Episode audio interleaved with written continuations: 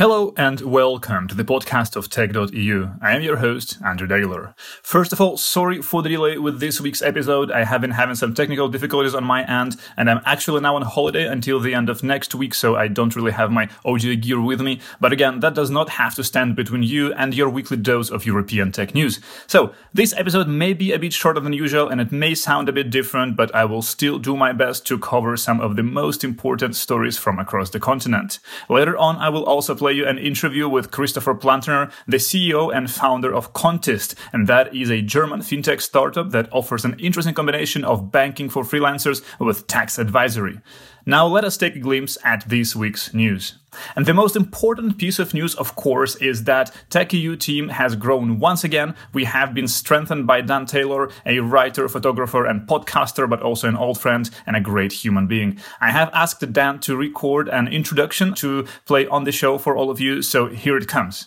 Well, all right, all right, all right, all right. This is Dan Taylor. How you doing, Andre? I am so excited. I am honored and pleased to be joining the Tech.eu team. I will be serving as the European News Desk editor, and after a week of doing this, I already understand why it's referred to as the News Desk Grinder. Uh, it is a very fast paced job. It is uh, right out there on the limb. And basically, my job is to get the news out to you, dear listeners, as fast as I possibly can. And hopefully, put a little bit of this common sense brain that I have in my head behind it. So, I am tremendously looking forward to working further and more and deeper and harder and faster with the Tech.eu team. I know I got some huge shoes to fill with Annie. Annie, thank you so much for the handover. It was absolutely fantastic. And Robin, I do want to take at least three seconds and thank you for the opportunity to work with Tech.eu. It is a huge honor. I hope not to let you down. I hope not to let me down. And most importantly, dear readers, listeners, and viewers, maybe, I hope to not let you down. And hopefully, you'll hear the sounds of my dulcet tones on this podcast again in the near coming future. Once again, this is Dan Taylor from London signing out. So notice that amazing radio voice right there. In the coming weeks, you should indeed expect to hear more of Dan on the show and also in our clubhouse events, which you all should definitely attend if you are already on that platform. Dan, welcome to the team and I'm very excited to everything that we are going to be doing together. Now let us talk about the money. As was expected, Klarna has indeed raised 1 billion US dollars at a mammoth valuation of 31 billion US dollars, which makes Klarna the highest valued private fintech company in Europe and the second highest worldwide, rivaled only by Stripe, as reported by our own Dan Taylor. In the meantime, we are still waiting for Klarna to announce its public listing and we'll certainly let you know when that happens. One more funding round that leaked last week but also got confirmed this week is the funding round of Hopin. The virtual event startup has raised 400 million US dollars at a valuation of 5.65 billion US dollars, which is in line with the rumors that surfaced last week. As expected, the round was co-led by new investors Andreessen Horowitz and General Catalyst, and also existing investor IVP, with participation from returning investors Coatue, DFJ Growth, Northzone, Salesforce Ventures, and Tiger Global. Another interesting round this week, German electric air taxi startup Volocopter, which has landed 200 million euros in funding from a whole lot of new and existing investors. It's a huge list. I just will not bore you here and go ahead and check out the news piece itself. But the company interestingly claims that its uh, VoloCity vehicle is already on track to become the first certified air taxi for cities in the world. Volocopter has raised 322 million euros to date, and it says that it expects its first commercial air taxi routes to be open within the next two years. One more significant round for a European startup, Rohlik, an online grocery supermarket from Czechia, has secured 190 million euros. The round was led by Partech, joined by Index Ventures, with participation from EBRD, J&T Banka, Quadrille Capital, R2G, and existing investor Enern. The company aims to grow its business in existing markets, which are Hungary and Austria, where it has some 750,000 customers, but also expand into new ones, particularly in Germany. And speaking of Germany and groceries, uh, the Berlin-based grocery delivery startup Flink has just raised 52 million US dollars. The startup operates its own dark stores, that is a network of small-scale warehouses where the orders are picked and delivered from. And Flink, which actually means quick in German, is one of the many startups that are focusing on hyper-local delivery, promising to deliver orders in less than 10 minutes. And the last round I wanted to mention today is Atai Life Sciences from Germany. And the company has raised a cool 157 million US dollars at a valuation of north of 2 billion US dollars, which could be its last dose of private funding before going public. The company is working in mental health space, and namely it looks into using psychedelic substances, particularly uh, psilocybin, to treat mental health disorders. As reported by Bloomberg, I quote, Atai is acquiring and incubating treatments for conditions including depression, anxiety, addiction, and other mental health disorders. The company has more than a dozen drug candidates in trials. And by the way, have I mentioned SPACs already? No, I don't think so. So let's fix that right now. The UK government is looking to attract more tech companies to list in London, but that's not really news. The news is that it may start by relaxing the rules for SPACs or blank check companies to operate in the country. This was one of the recommendations that came out of a review commissioned by the government and led by former EU financial stability chief Lord Jonathan Hill. The other recommendations mentioned in that review are to allow dual class share structures to give founders more control and reduce free float requirements to avoid diluting early backers. In a statement, UK Finance Minister Rishi Sunak said the following We asked Lord Hill to lead this review because we wanted bold ideas. The UK is one of the best places in the world to start, grow, and list a business, and we are determined to enhance this reputation now we have left the EU. The quote ends. On this note, it is time to move on to today's interview with Christopher Plantener, the CEO and founder of Kontist. So, hey, this is Robin Wauters from Tech.eu, and I'm joined here today remotely, of course. First interview in 2021 with Chris Plantener. He is the founder and CEO of a company called Kontist in Berlin, which is a neobank specifically targeting freelancers and online businesses uh, for, for banking services, if I got that correctly. Chris, welcome to the show, and please correct me if I was wrong. No, you were exactly right, and so nice. And I didn't even know that I'm your first guest this year. What an honor! It is absolutely an honor from my side as well. Uh, for those who don't know you or don't know Kontist for that matter, please give us a bit of a background to, of history of the company. Yeah, sure, sure, sure. So we are, as you said, like a, a neobank. I'll, I think I explain a bit because we are we are more than that. I would argue, but that's at least what we started just about uh, five years ago i like grouped my my team around me. We only like in 2017 then really went live um, with with our product. And we have been like really focusing and specializing and offering like um, a bank account for freelancers. So freelancers the new um, kind of uh, model of work i would argue um, is is really our our sweet spot. Um, how comes uh, i've been like an entrepreneur um, all my life. Started eight companies, have been like freelancing, also bit bigger companies, of course. Um, and I've always had this feeling that kind of we get completely put uh, in second row when it comes to like banking services and other others. So at some point I decided, okay, that has to stop. We have to basically offer. But um, banking is not enough, as I just said. I'm, I'm sure we're going to talk about this a bit further down the line, but we really see the holistic um, kind of service offerings um, um, around the freelancer like banking as such is not a big problem for the freelancer, right? You can in Germany even use your private bank account if you want to. It's not advisable, but you legally allowed to do this. But what is the real problem? You are sitting in Belgium, live there as well. I know in Belgium it's not different than Germany.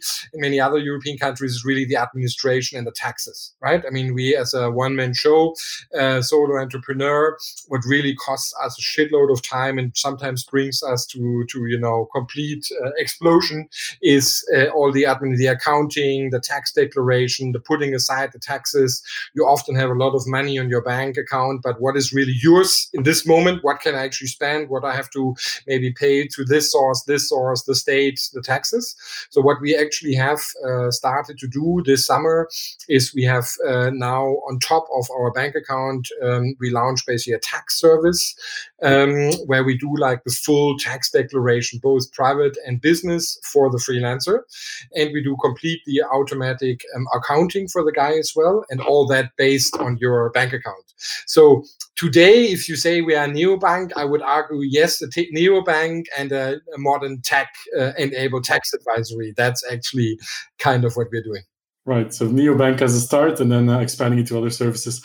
I'm wondering though, because if you offer banking services in the beginning, it's relatively easy from a regulatory and procedure standpoint. Banking is not that dissimilar in different countries. Of course, if you move into things like tax advisory, then it becomes a lot more complicated. So does that, you know, being in Europe and offering your services to European freelancers, is that a problem or is that an opportunity because it's so difficult and complex to solve that for them?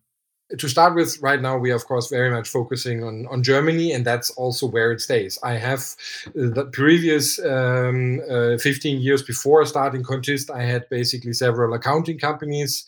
Um, the, the, last one was was Debitoor, where we were actually in all European markets. Um, I have been part as part of Debitoor at the time. We bought like a tax advisory chain in Spain, for example. So I've done a lot of in UK, in France, in Belgium, everywhere. So yes, this this is a very local market and I don't, it is not as easily scalable, right, as, as doing a bank account. But if you look at this um, from, a, from a German perspective, I mean, I don't think there is any other European market which is as broken when it comes to basically taxes than Germany. It's, it's, it's a complete nightmare, right? I often talk to like other neobanks, particularly in the UK, which has been like very, very, like, it's the most successful neobank market in, in Europe, right? And they always tell me like the banking market in, in the UK was really broken, right? That's why uh, they have been so successful. And if I look at the numbers of, of customers in, in the SME uh, neo banking market in the UK, it's amazing. I mean, Germany is tiny compared to what they, those guys are doing, right? But if you're basically looking at the tax market, I see UK is much more advanced um, in than, than, for example, Germany. There's a big opportunity, and the German tax market is eight times bigger than the German banking market for small businesses, right? So in that sense, we will be really focusing and continue to focus on that.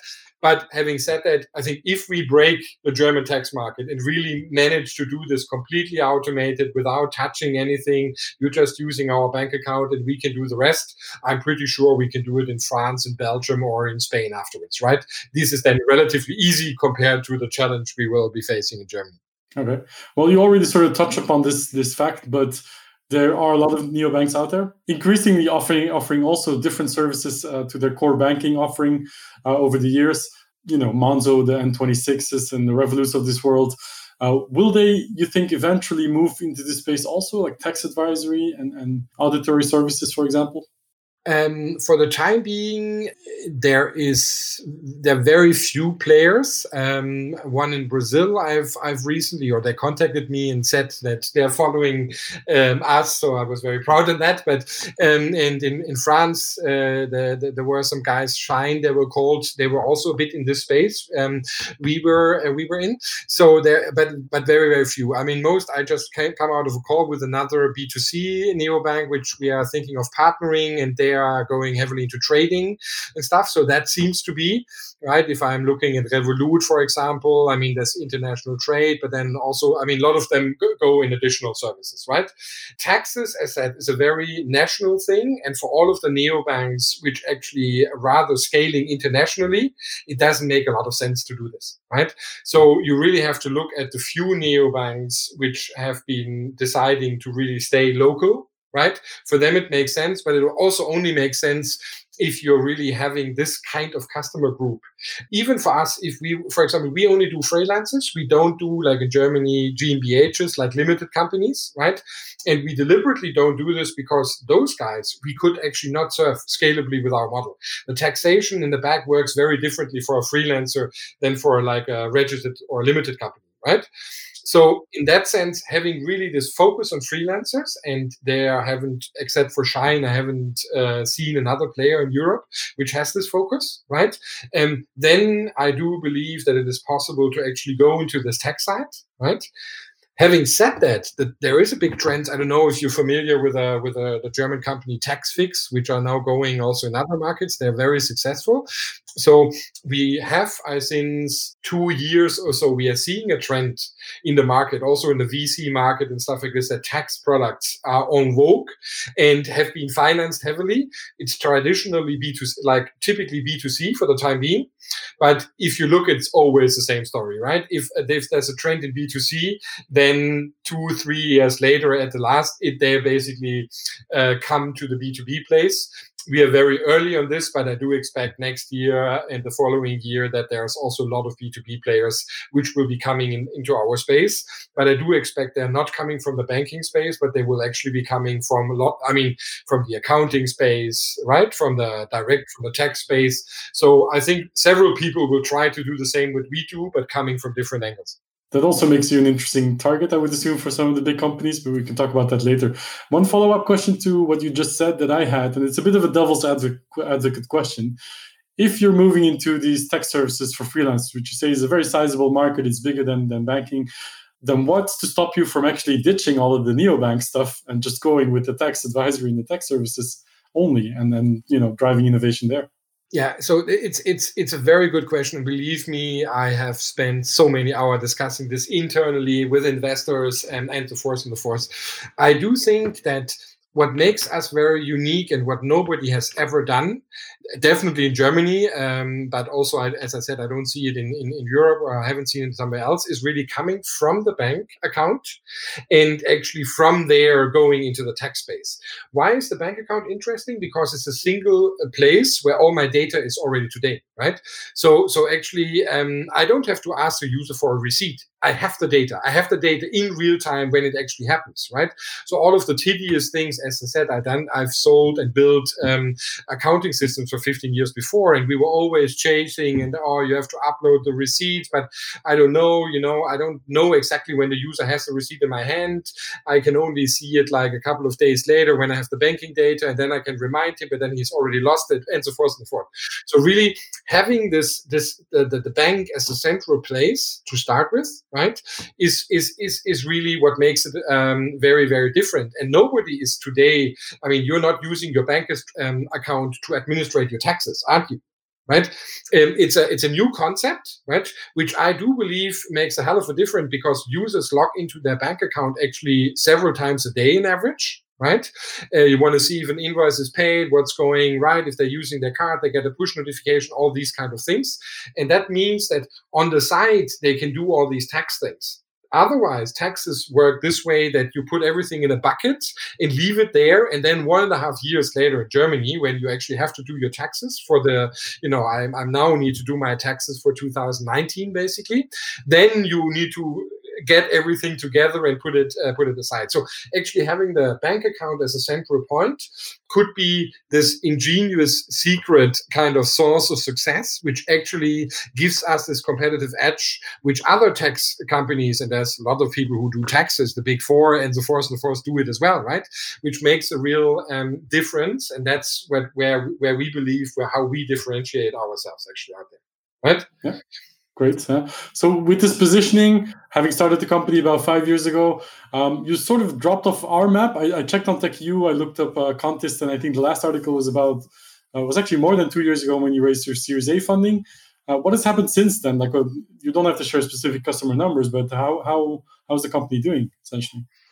I mean, from from when when around this this this uh, round size, we were still like a nice and tiny company. We had like 30 employees. Now we are like more than 100. I think we definitely more than tripled um, our amount of customers and stuff like this. We at the time, I mean, we got the investment from the from Haufe Lexware for international user. That's not a name for German users. Is there? It's the like the by far the market leader in accounting software in Germany uh, we have done a lot of like research. We had actually built a lab with them where we did like a lot of research, user research, which has ultimately led, you know, to the to this new like tax service, right? So I would say, uh, without going into, I've already talked a lot about this, is, is really to say that that we this transition from being like a standalone um, banking app to really saying that you know the future also in terms of monetization right? Which is the, the big problem everybody is asking to all of the players out there, right? It's kind of how to make money in the in the future. There is a big group which uh, which is going into trading as uh, as one of the centers of uh, of the others do upselling of of insurances and this and that. But we are really um, done a lot of research in this space and believe that taxes is basically from a monetarization point of view the future. And I would say that is what we have done in the past um, um, two years. And no wonder you haven't heard about us because it's more like a silent approach rather than a big bang right uh, next financing round or something like that. Yeah, well, that, that's a great summary. Um, I should assume that this also piques the interest of uh, investors. You already sort of briefly mentioned that the VC interest in, in fintech in general, of course, is, is rising across Europe. We're about to put out a report that uh, acknowledges that. Um, monster rounds of funding, uh, lots of money going into this ecosystem for good reason, because there's some really good solutions, I think, on a global scale out there. Um, so when's uh, when's your next round uh, being closed? I mean, it's it's it's it's not a secret that we are like in in in heavy round uh, negotiations, and I I do hope uh, that during the first half of this year we will actually uh, cl- close a round. We have some commitments, but the round is still kind of open. Um, so so so that's that. That's that. Okay.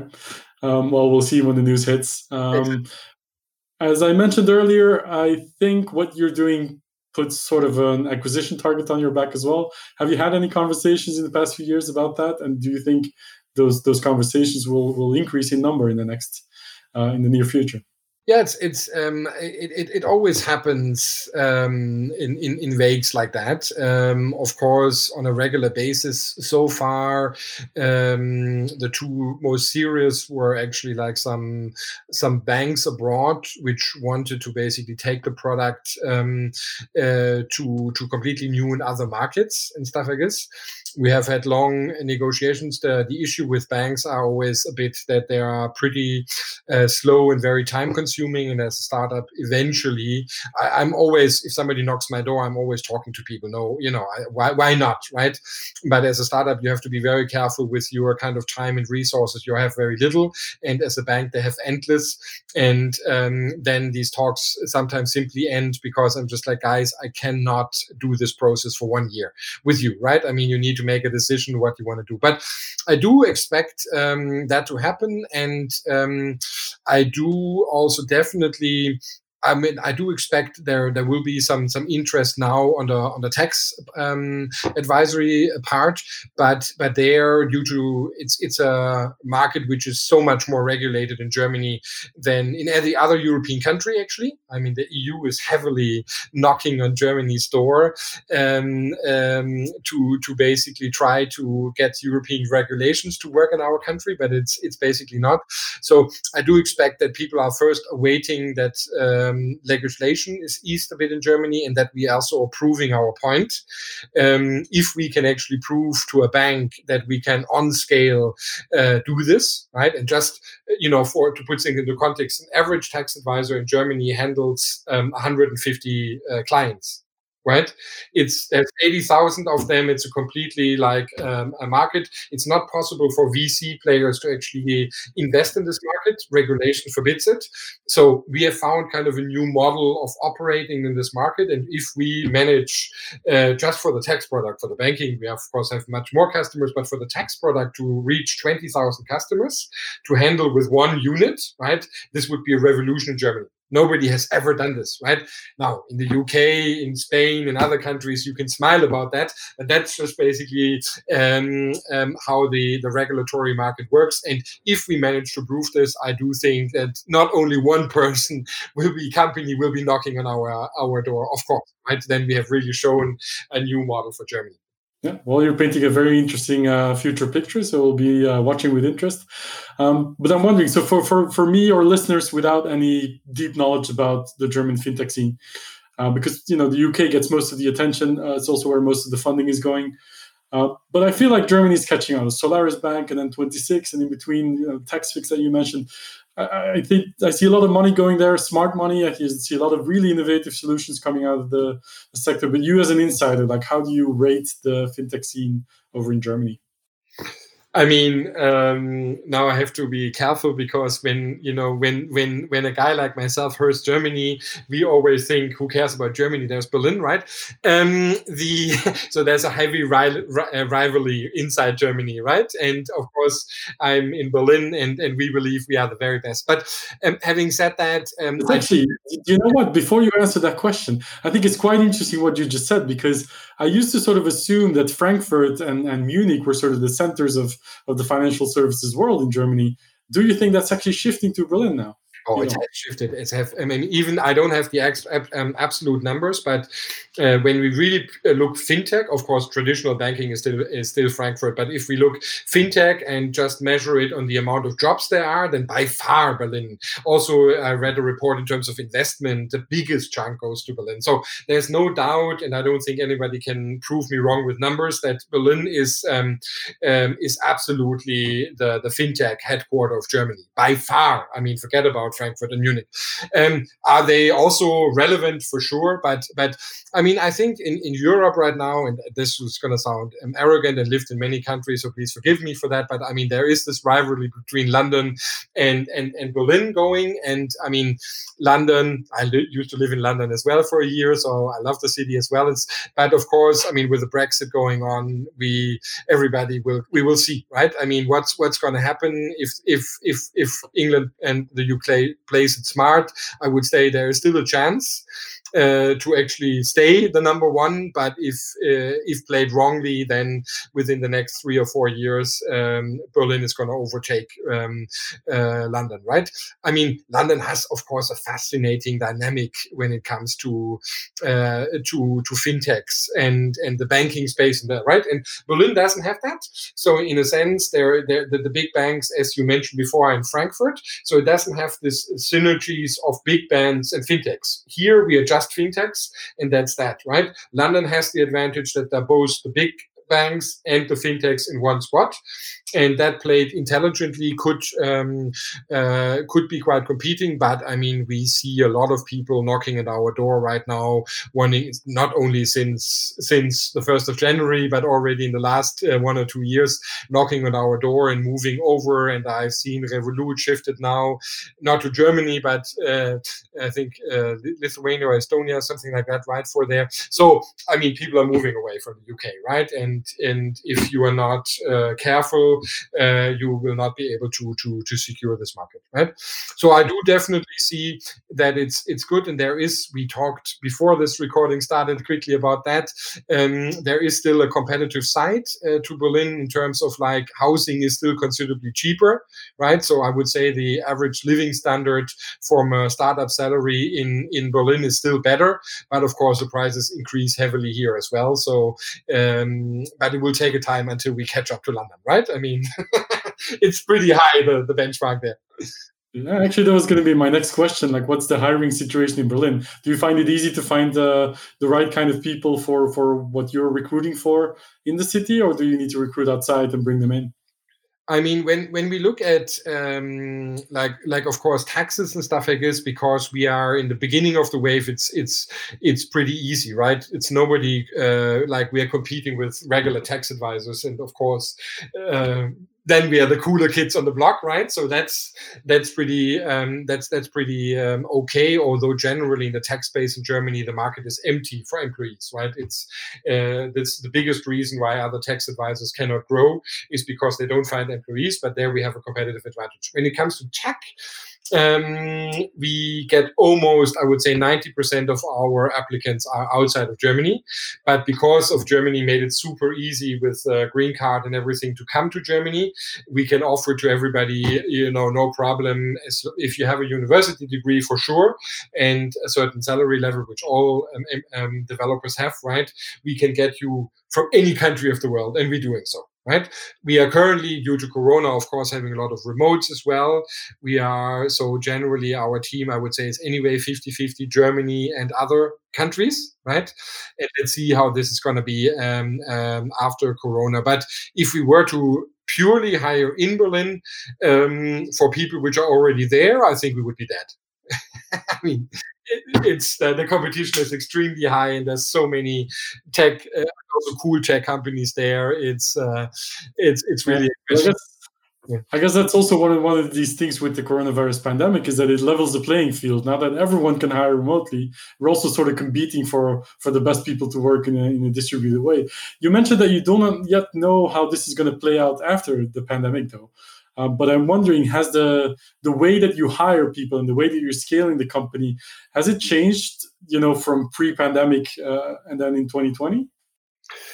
Um, strangely enough, not yet. We actually had a so as I said, it's it's this remote is primarily in the dev side, and we actually had a change in CTOs, and and uh, my previous CTO, um, as it was very much he liked to hire people all over this place. With the new CTO, um, uh, we are more thinking of maybe having one specific uh, Ukraine or wherever like development hub next to Berlin, something like that. But we haven't started to execute these these plans. But what I did say to everybody is uh, during the pandemic, I said to everybody, okay, we can anyway not be in the office. So why don't you use uh, the chance and go somewhere? Right and really try it out right? So now uh, one of my key dev is uh, in in dubai as i just uh, learned today actually hanging out with the, with his wife and the kids and everybody there and, and enjoying it and others are uh, in, in in vietnam and what do i know and so forth. So i do think that people at least in our company have encouraged them. I said there's a chance right? Let's everybody try to use it and see how it works.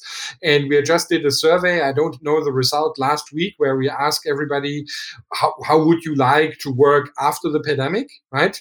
And for me and myself i definitely see that i, I miss the office. I miss uh, the people. As a leadership i think it's very difficult. I also have a, like a big heart for like company culture. I want to really do something outstanding. We have our bar in the office. We have a lot of things for people to hang out and do things and the force.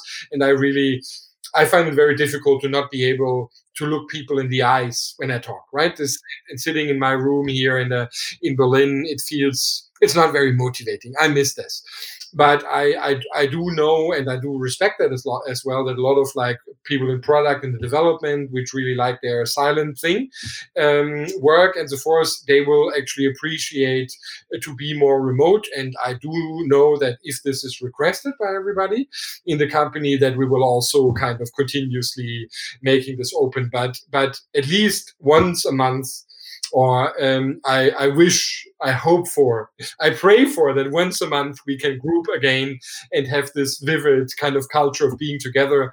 Um, because I think for a startup, that's the reason why you hire for a startup. No, I mean, if you just want to have a remote job, something like this, you can also work for IBM and have a peaceful and, and cool job, I'm pretty sure, right? If you want to have this vivid and lively and cool culture with international people and doing something, um, also like a lot of our people are young people, right? Which which are what in average maybe maybe I don't know uh, in in their early to mid 30s, right? And many of them are singles. I really feel for them right now in the pandemic. It must be horrible, right? But but the advantage is also that I can say to the people, you come to Berlin, you experience that, uh, you can hang out with everybody, uh, t- try the Berlin nightlife, go to Berghain, do all these kind of things, right? That's part of of the package of what you're offering when you come to Berlin and work for a startup as well, right? So yep. taking that away, I I wouldn't want to do that personally. True, and I don't think you're the only one. Um, very final question. Um, started about five years ago. Where do you see Kontist? Well, actually, do you think you achieved what you planned out to do five years ago when you started the company today? And where do you see Kontist in five years from now? Double question. Hmm. So, have I achieved what I wanted to achieve? I mean, in terms of, of course, uh, founders are always uh, ambitious, and was uh, have I? I was definitely more ambitious than what I've achieved, right? on, on the one hand side, on the other hand side, as I said, I started eight companies. All of them still exist, but not saying that they are kind of uh, multinationals at all and stuff like this. I also do know that um, I don't know how many after five years. I think it is. I don't have the exact number, but max twenty percent of all startups which still alive, right? So actually, having been there, having a successful uh, company uh, to that point, does make me make me proud. But I did wish uh, definitely that we were further, as I think any founder always hopes. Um, having said that, uh, um, said that uh, in five years, if we have really um, conquered uh, the, the, the, tax uh, market and proven, as I said before, that we can, uh, you know, 20, 30, 40,000 customers handle that with one like unit in Germany, completely automated, right? That the person, I just need to tell them, you knew you, you uh, use our bank account and the taxes are done for you, right? Then I would basically say I have accomplished my vision. I used to live uh, 10 years in Denmark, and in Denmark, you always, I mean, it's for the rest of Europe, definitely for Germany in terms of technology. I always say we are 10, 15 years ahead of time when it comes to like automation, digitalization, and stuff. And there, you know, at the at the beginning of next year, I uh, log into my bank account and more or less my taxes is done. I don't don't need to do anything. If we manage to get that for freelancer done in Germany, then I have done such a big uh, thing for Germany in general in terms of digitalization, I do think that I can say, Hallelujah, we have not only brought this company, but also this country to a new level, and that would be my ambition. That's a fantastic note to end on. Um, thank you so much for your time. I'm looking forward to, to reading more news about Kontist this year. I'm sure it's going to happen. Uh, you'll be back on Tech.eu in no time, I'm sure. Um, thank you so much for your time. Best of luck with the company and um, stay safe. Thank you so much. Very nice conversation. Thank you. And this is it for today's episode. Thank you so much for listening. If you like the show, subscribe today wherever you listen to your podcasts. And if that place has a possibility to rate and review the show, please do that as well. It helps us grow enormously. Audio engineering for this podcast is done by SoundPulse. That is sound-pulse.com. Your questions, suggestions, and opinions are very welcome. Send them to podcast at tech.eu. Also, there is always our voicemail inbox at tech.eu slash voicemail. Head over there, speak your mind, and get featured on one of our next episodes. Tech tech.eu slash voicemail. We are always happy to hear your voices. Thank you so much. This was Tech.eu Podcast. I am Andre Degeler and I will talk to you again next week. For now, take care and enjoy the weekend. Bye bye.